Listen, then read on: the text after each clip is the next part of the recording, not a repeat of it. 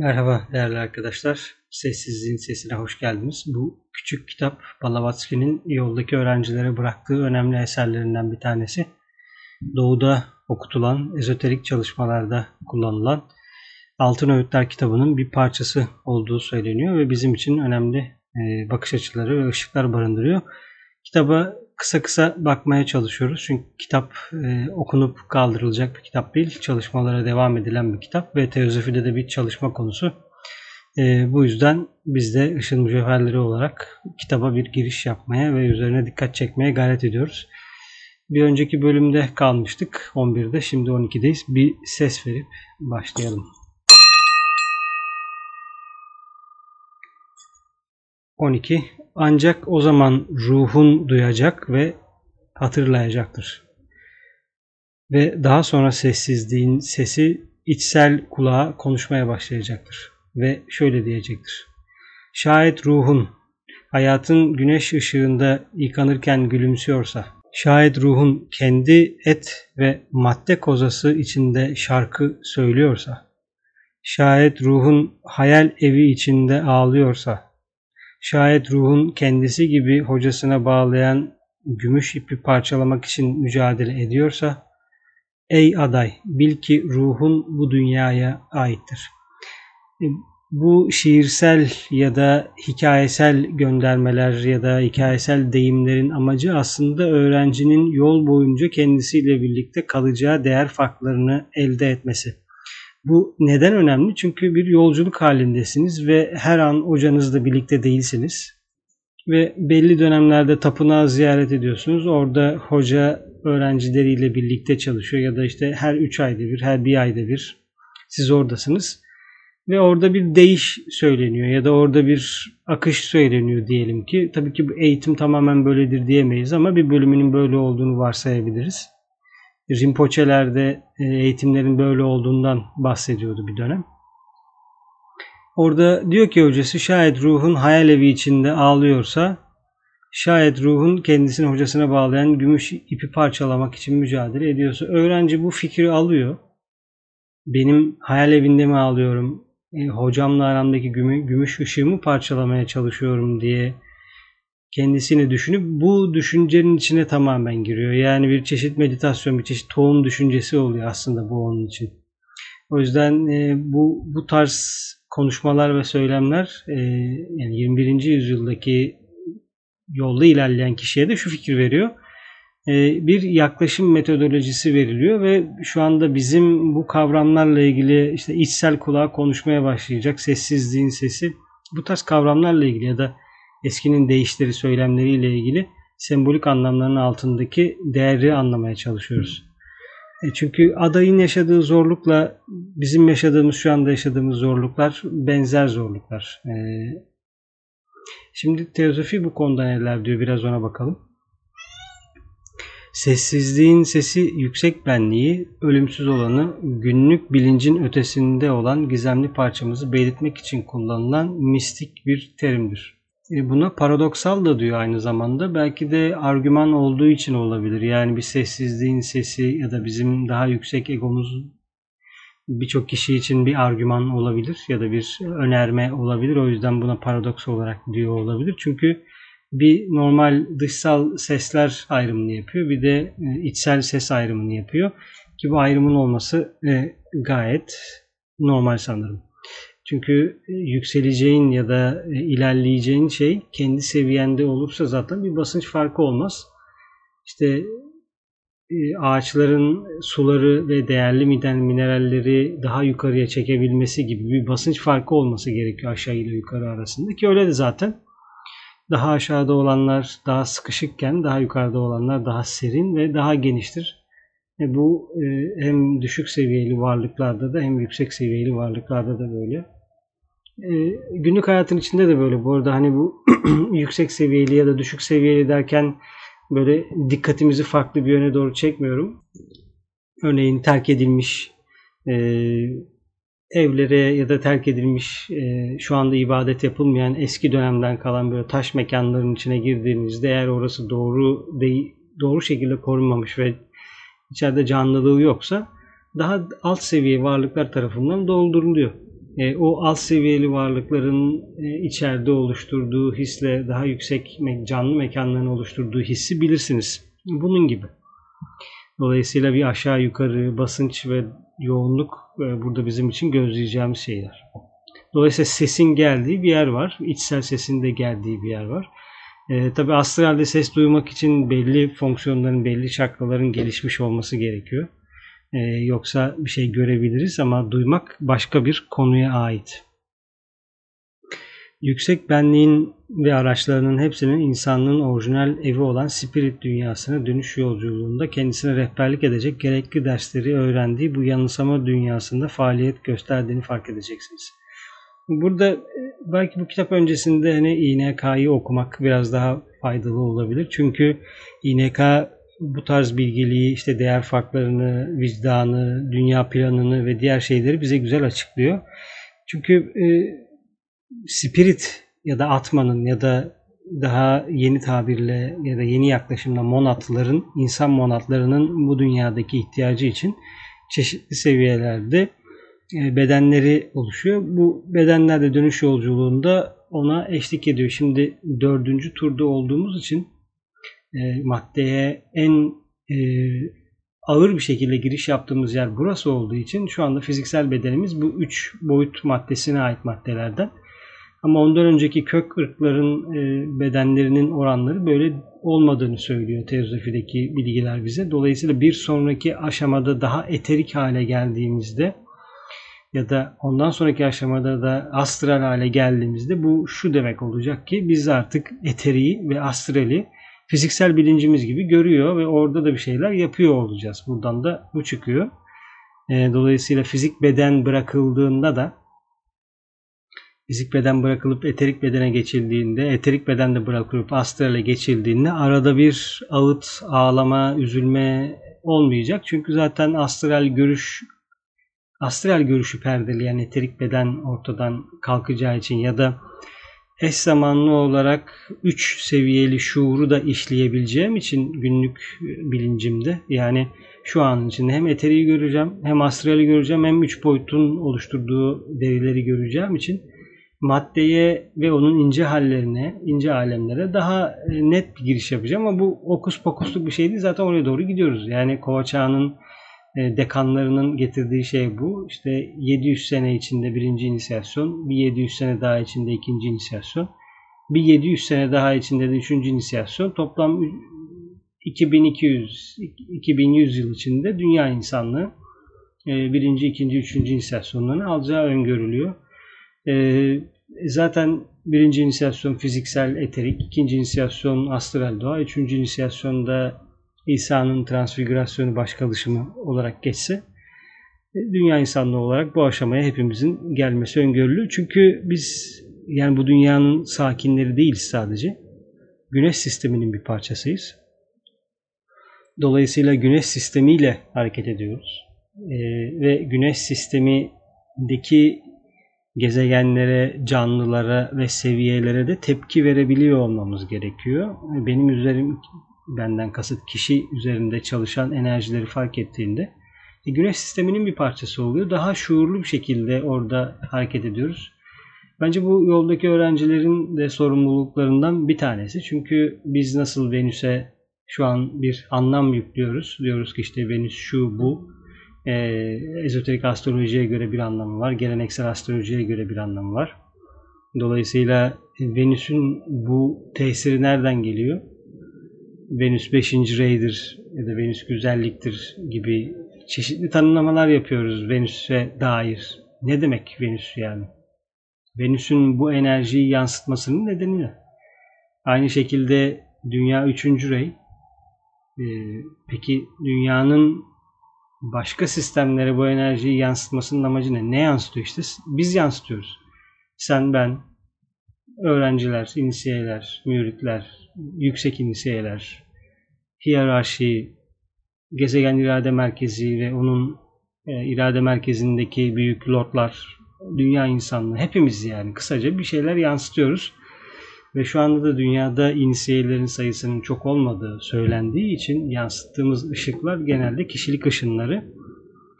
E, yararlı yararsız diye ayırmak mümkün değil tabii ki. Gezegende her şey e, bir şeye yarıyor. Her şey bir şeyi besliyor. Ama e, daha yükseği besleyebilmek de bizim şansımız. O yüzden ne kadar çok e, insan kendini fark eder ve inisiyasyonunda ilerlerse, birinci inisiyasyon, ikinci inisiyasyonda, yani işte kalpte, Bethlehem'de ya da Beytüleyim'de İsa'nın doğuşu, sonra da Ürdün nehrinde vaftiz edilirse ya da suyun üzerinde yürürse bir yerde, e, o kadar çok biz e, güneşteki sistemlere ve ötesine daha şuurlu gelişimler, daha şuurlu, daha temiz enerjiler yollarız. Bu onların gelişimini daha da hızlandıracağını düşünüyorum. Çünkü bugün Venüs bize yardım ediyor, Merkür bize yardım ediyor, Mars bize yardım ediyor. Bunlara ne diyelim? Taş mı yani bunlar? Bu gezegenden kastımız ne? Dönen, dans eden, e, belli matematiksel ya da açıları olan, belli rengi olan kayaç mı yani bu varlıklar? Böyle mi demek gerekiyor? Eğer öyleyse bu tesir nereden geliyor? Yani Mars dediğimizdeki o hepimizde beliren o anlayış nereden geliyor? Demek ki okültte bir karşılığı var Mars demenin, Venüs demenin bir karşılığı var ki bir şeyler harekete geçiyor.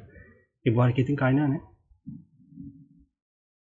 E bu hareketin kaynağına dair düşün, düşünmek gerekiyor sanırım. Çünkü eğer oraya taş dersek, hareket eden güneşe yakın uzak taş dersek başka bir şey deriz. Eğer onlara birer logos dersek başka bir şey deriz. Eğer onlara belli aşramlarda çalışan ve güneşin güneşle birlikte ilerleyen logoslar ya da rişiler ya da ona bağlı bir gezegen varlıkları dersek başka bir şey deriz. O yüzden kısaca yani dünyada bize çok farklı seviyelerde iş düşüyorken aynı şekilde e, güneşle olan yolculuğumuzdan dolayı da bize farklı seviyede işler düşüyor. Bunlar da belki de konuşacağımız ya da hatırlayacağımız şeylerden birkaçı. Çünkü eğer e, biz evrimin bizi ilerletmesini beklersek farklı bir sınavlar silsilesine gireceğiz. Eğer evrimin bizi ilerletme hızından daha hızlı ilerlemek istiyorsak o zaman farklı sınavlar bize gelecektir. Buradan da anlaşılıyor ki öyle ya da böyle bir şekilde e, bu dünya okulu kapanmadan yani e, belki bu turun içine 7. kök ırkın 7. alt, ırk, alt ırkıyla bitiyor olabilir ya da belki onlar bir tur daha görüyor olabilir yani oğlak çağında da bunu geçiyor olabilirler bilemiyorum. Çünkü bu mantaranın e, süreleri hesaplandı teozofistler tarafından işte şu kadar daha süreye ihtiyaç var diye. Ama o kadar süre e, sanırım kova çağından daha fazla bir süre. O yüzden belki bir sonraki çağ e, oğlakta neler olabilir bilemiyorum. Çünkü dünyadaki insanlığın üçüncü inisiyasyon olması demek e, bayağı bir ilerlememiz demek. Yani şimdi ikinci inisiyasyon aldığını düşünsenize insanların. Bu birçok şeyle bizim karşılaşmamız demek. Yani astralle, gelip giden varlıklarla, diğerleriyle, karanlık kardeşlikle, birçok şeyle daha net karşılaşmamız anlamına gelecek ve birbirimizi daha iyi anlayacağız. Büyük bir şans ve büyük bir zaman. O yüzden kova çağının e, gerekliliklerini iyi anlamak, kova çağının kova çağını hazırlamak e, dünyadaki hizmetkar öğrenciler grubunun da bir görevi kova çağının ihtiyaçlarını vermek. Çünkü kova çağı birlikte dünyaya dönecek bir varlık olduğu öngörülüyor e, dinlerde. E, işte en bilineni Hristiyanlıktaki Mesih dünyaya tekrar gelecek. E, dolayısıyla bakıldığında orada bir belki reenkarnasyon inancı ortaya çıkacak. E, dinlerin reenkarnasyon inancını ya da insanların reenkarnasyon inancını tekrar öğrenmeleri ya da bunu tekrar kabul etmeleri dünyaya ne kadar büyük bir sıçrama yaratacağını düşünün. Çünkü çoğu insan şu şöyle bakıyor. Bu dünyaya geldim. Anne babamdan bir şeyler öğrendim. Ve 20 yıl boyunca ne öğrendiysem benim seviyem o. Ama senle birlikte 20 yıl öğrenip çok daha düşük seviyede şuur üretenler var. Peki sen de 20 yıl öğrendin, o da 20 yıl öğrendi. Aranızdaki fark ne? Geriye gidemediğimiz için de işte çevre şartları, aile gibi şeyler söylüyorlar. Ama 20 yıllık, 50 yıllık hayatlardan bahsediyoruz ve bu 20 yıllık, 50 yıllık hayatlarda komple işte nefsi köreltip e, bir hizmetkar gibi olup sonra sonrası ahiret hayatı, sonraki hayat ve o hayatın içinde de durmak. Bu kadar. Orada bir şey yok. Orada her şey duruyor. Bir daha ondan sonra başka bir şey yok. Yani o zaman herkes orada birikiyor. Yani gelenler nereden geliyor? Bir yerden onlar niye geliyor? Onlar da orada kalsın. Dolayısıyla bu değişik e, sorularla birlikte kendini gösterecek ve sürekliliği fark ettiklerinde de e, birçok şey değişecek. Çünkü satılan şey değişecek bir defa. E, cennetten toprak satma gibi ya da anlayış satma gibi ya da e, çocuğun ağzına konulan şeker gibi. E, çünkü ne diyeceksin şimdi 1900'lerin ortalarında karanlık kardeşliğin bu dünyaya mandalasıyla birlikte indiğinde ve birçok insanı öldürdüğünde şimdi onlar cehennemde yanmıyor. Öyle olduğunu öngörelim. Belki yanıyor olabilirler sembolik de olsa. Tekrar buraya geldiler ve burada deneyim gösteriyorlar ki bazılarının geldiği sanırım çok açık. E, ne oldu peki şimdi? Hani orada yanıyorlardı tekrar geldiler. E senin cennetin nerede? Sen de tekrar geldin. Dolayısıyla küçük bencilliklerinin de, bencilliklerimizin de ya da e, farkına varacağız. Çünkü e, ne olacak yani tekrar geldiğini bilsen yapmayacak mısın bunları? Tırnak içinde iyi insan olmak için uğraşmayacak mısın? E, şunu mu diyeceksin? İyi de abi yani ben bu kadar uğraştım. Orada da işler geçiciymiş. Buraya tekrar gelecekmiş. O zaman ben burada uğraşmıyorum. Uğraşma. Daha kötüye gideceksin. Zaten bu zorlu bir şey değil ki. Yani bu senin kim, kimsenin seni zorladığı bir şey değil ki. Zaten sen eğer seviyorsan, ortak olmuşsan, hissetmişsen realiteyi zaten yapacak başka bir şey yok. Yani eğer burada diyorsan ki işte şu kadar saat, şu kadar gün, şu kadar huriye, şu kadar neyse e, bu, busa eğer o zaten onun olmadığını fark ettiğinde olacak? Nasıl yaklaşacağız realiteye ya da yaradanlar aramızdaki ilişkiye? Dolayısıyla gelecek olan geldiğinde birçok farklı anlayışla birlikte gelmesi öngörülüyor. Bunların başında da reenkarnasyon denilen kavram var. Yani bu nasıl tanımlamak istiyorsanız öyle tanımlanabilir. Birçok bilimsel e, artık kayıda geçen şeyler de var. İşte gidip gelenler, ölüm sonrası ya da ölüm öncesi şeyler, e, ya da işte falanca köyde doğuyor, işte ben şurada öldüm annem babam bu denilen şeyler. Kişilerin kendi hatırladıklarını geçiyoruz. Onlar artık zaten biraz subjektif kaldı bile bunun yanında. Ama hala e, öyle bir şey yok. Burada işleri bitiriyoruz. Bir seferde yapıyoruz her şeyi. Öteki tarafa geçiyoruz. E, burada se, burada cefasını çektik orada sefasını sürüyoruz. Evet bu cümleyi düşünüyordum. Ama orada da süremediğini fark edince burada cefa mı çekecek sefa mı sürecek ona hep birlikte bakacağız. Ama bir şeylerin değişeceği kesin. Çünkü gelen kişi nereden geliyor? Bu soruyu sanırım sormak gerekiyor. Nereden geliyor? Yani oradaki e, tahtından inip ya ben burada zaten bir şey yapmıyordum. E, her şey burada sabit. Burada hiç zaman da akmıyor. Burada sonsuzluk var. Bitti yani bütün yaratım. E, küçücük dünyamız bu kadar bizim. Diğer gezegenlerle, diğer en basit şu galaksiyle bir alakamız yok. Diğer takım yıldızlarıyla bir alakamız yok. Onların bizde bir alakası yok. Geldik bitti. Niye geliyor o zaman geriye? Nereden geliyor? Bunlar e, yani 6. reyin artık e, sürdürülemeyişinin de bir yerde cevabı. Çünkü farklı anlamlar gelecek ve onlar illaki bizim şuurumuzu genişletecek. Çünkü birinci inisiyasyondan bahsediyoruz yani. Birinci inisiyasyon zaten bu tarz fiziksel e, konfor, para, cinsellik, bencillik gibi böyle şeylerle ilgili. E, kendi konforunu ve hazzını sürdürmek için yaptığın şeylerle ilgili. Ama kademe kademe yani inanılmaz merhametli bir dünya, inanılmaz merhametli bir alan. Herkese bir alan açılıyor bir şekilde. E, kimsenin üzerine bir damga yapıştırılmıyor. E, yapıştırılmıyor diyoruz ama damgaların olduğunu da söylüyorlar bu arada. E, o da ilginç bir konu. E, ama damgayı anlamak için de zamanı değerlendirmek gerekiyor.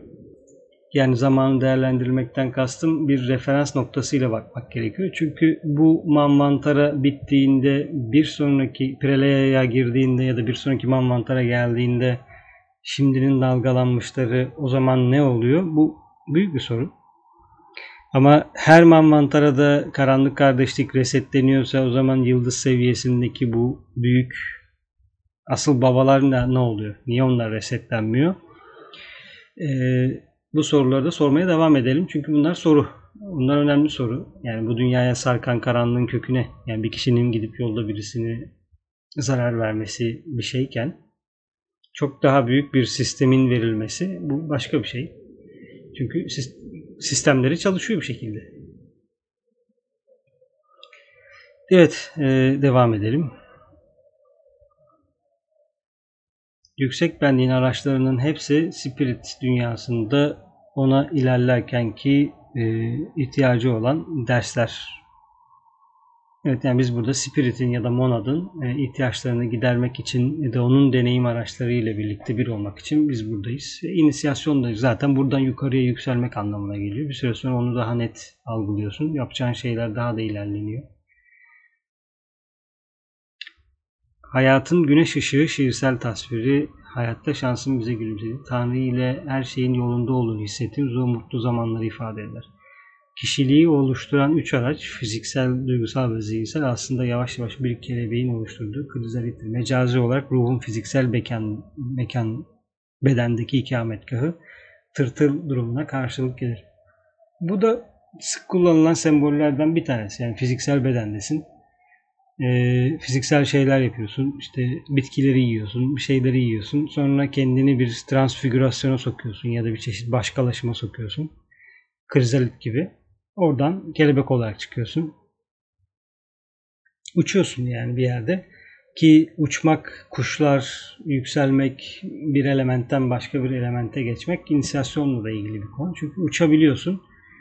Ee, bu arada uçan biliyoruz ki Mer Merkür'de uçanlar arasında o Merkür'ün de sembolizmi ya da Merkür'ün de bağlı olduğu yer ya da onunla ifade edilen şey zihinsel beden, fikirler, düşünceler. Dolayısıyla bunları birbirine bağlamak belki bize biraz anlam verebilir.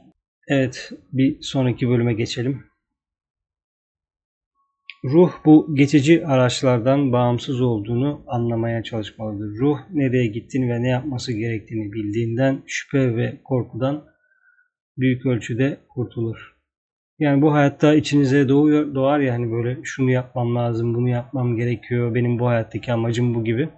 Tabii ki fanatiklik olmadan. Çünkü ruhun fanatik olup sen amacını gerçekleştireceksin diye diğer ruhları yok etmek e, ruhun ihtiyacı ya da ruhun yapması gereken şey olur mu? Bunu bir düşünmek gerekiyor bir yerde. Çünkü ruhlar e, beyaz büyü üzerine bir incelemeden de öğrendiğimiz gibi onlar toplu halde durup meditasyon yapan güneş melekleri. Dolayısıyla e, onların bir ruhun meditasyon yapan ya da bizim bildiğimiz anlamda belki meditasyon biz böyle tanımlıyoruz ama onlar farklı bir şey yapıyordur. E, yanındaki kardeşine ben aydınlanacağım diye sana zarar vereceğini düşünmüyorum. Daha ahenkli bir şey olacağını düşünüyorum. Ama kişi bunu keşfettiğinde e, yolu çok daralıyor. Bir anlamda da sınavları da artıyor. Çünkü yol daralıyor. Ne yapacağını biliyorsun. Eskisi gibi yaptığın farklı şeylerdeki e, tolerasyon olmuyor maalesef. Çünkü ne yapacağını bir şekilde ya sen keşfettin ya da gösterdiler ya da ikisi birden oldu. O yüzden başka bir şey yaptığında e, ne, ne diyeceksin? Yani bilmiyordum diyemiyorsun artık çünkü biliyorsun bir şekilde. Öğrendim bunu. O yüzden e, hem zorlu bir o kadar da hiçbir şeyde olmayan neşe ve güven de var. Evet ilerleyebileceğimiz ve gerçek ilerleme kaydedebileceğimiz koşulları aramak için enerjimizi tüketen duygular, depresyon, üzüntü, kendine acıma krizlerine girmemize izin vermemeliyiz. Bizi kalıcı değeri olmayan şeylere bağlayan engelleri sayısız bağdan kendimizi kurtarmak istiyorsak kişiliğin doyumsuz taleplerine boyun eğmeyi bırakmalıyız. Gümüş iplik veya kordon ruhu ilahi karşılığına bağlayan saflığın sembolüdür ya da amblemidir. daha yüksek varoluş durumuna geçiş olacaksa o zaman bu dünya ile diğer dünya arasındaki bu bağı disiplinlerin günlük uygulamasını güçlendirmek için çalışmalıyız. Tabi Blavatsky'nin e, rey enerjisiyle de bu kitabı değerlendirmek gerekiyor. Fark ettiğimiz gibi hep bir disiplin söz konusu.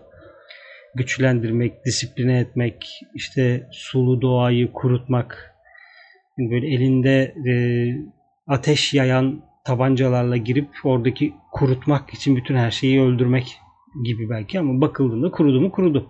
Nasıl kuruttun? E, orada yaşayanların hepsini öldürdün. E onlar zaten bataklık e, canavarlarıydı ya da bataklık bitkileriydi ya da hayvanlarıydı. Kuruması gerekiyordu. E, bunun onlarca yöntemi olabilir. Sonuçta orada da bir şey var.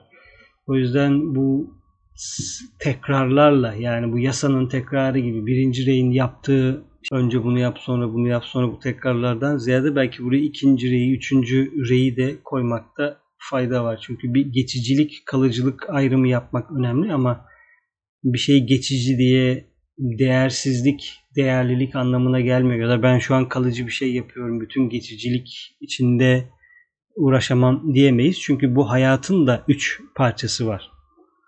Ee, bir kendi kendi alanlarımızı oluşturabilmek için bu alanları sürdürebilmek için yapmamız gereken bir iş var. Değil mi? Ayda 180 saat hepimiz bir şekilde çalışıyoruz öyle ya da böyle.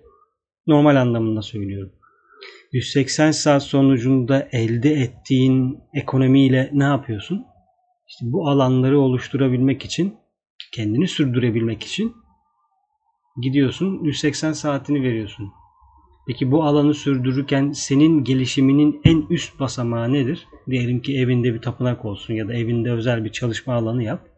Evindeki özel çalışma alanının temizlenmesi, oranın bakımının yapılması ve oranın çalışmalara hazır olabilmesi için ne yapmak gerekiyor?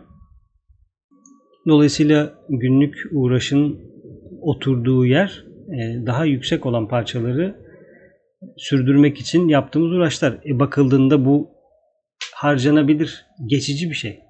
Yani kolları ve ayakları kesmek gibi. Kolu ve ayağı kesebilirsin ama yaşarsın ama onlar olmadan da kendini sürdüremiyorsun. Dolayısıyla bir şey geçiciyse onu bırakabiliriz.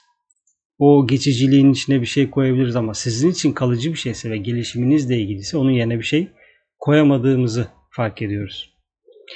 O yüzden kişiliğin doyumsuz talepleri ve sürekli tekrarları bizim gelişim yolculuğumuzu engelliyorsa buraya girelim e, palalarla baltalarla parçalayalım bütün ağaçları devirelim bir yöntemken ki bu sert bir yöntem genelde birinci ile alakalı bunu bilgelikle şefkatle ve anlayışla kurutmak da bir yöntem. Çünkü amaç ilerlemek ve ahenkli bir şekilde ilerlemek e, duyguları kaptırmamak da böyle. Yani eğer duygu kaptırmamaya çok fazla dikkat ayırırsak ve bütün ana odak duygu kaptırmamak olursa bu bizi gereksiz bir e, sıkışıklığın içine getirebilir ki bu bir süre sonra bizi disiplin denilen ya da disiplinsizlik denilen aşamaya getirebilir ki bu da çok fazla beklenti koymuşsundur kompleksin üzerine komplekse konulan beklentiler de zaten bir süre sonra e, bizi dengesizliğe getirir. Evet, bu arada birinci dersi bitirdik.